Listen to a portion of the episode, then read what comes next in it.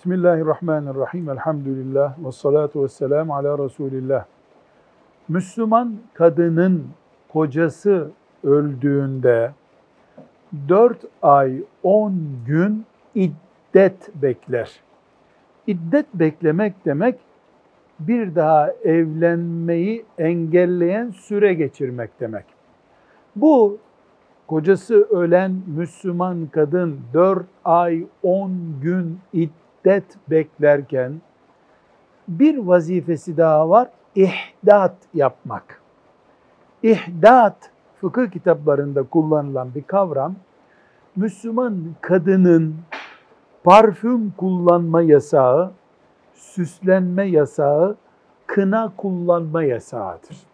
Yani bizim örfümüzde cenaze günü hani kocası ölen kadın siyah kıyafetlerle bürünüyor ya matem görüntüsü vermek için.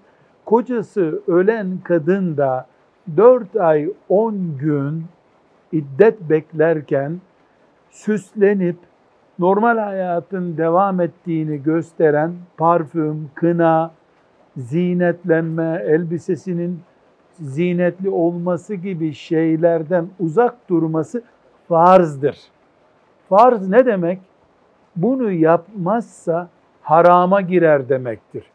Evet Müslüman kadın kocası öldükten sonra 4 ay 10 gün yemeyecek, içmeyecek demek değil.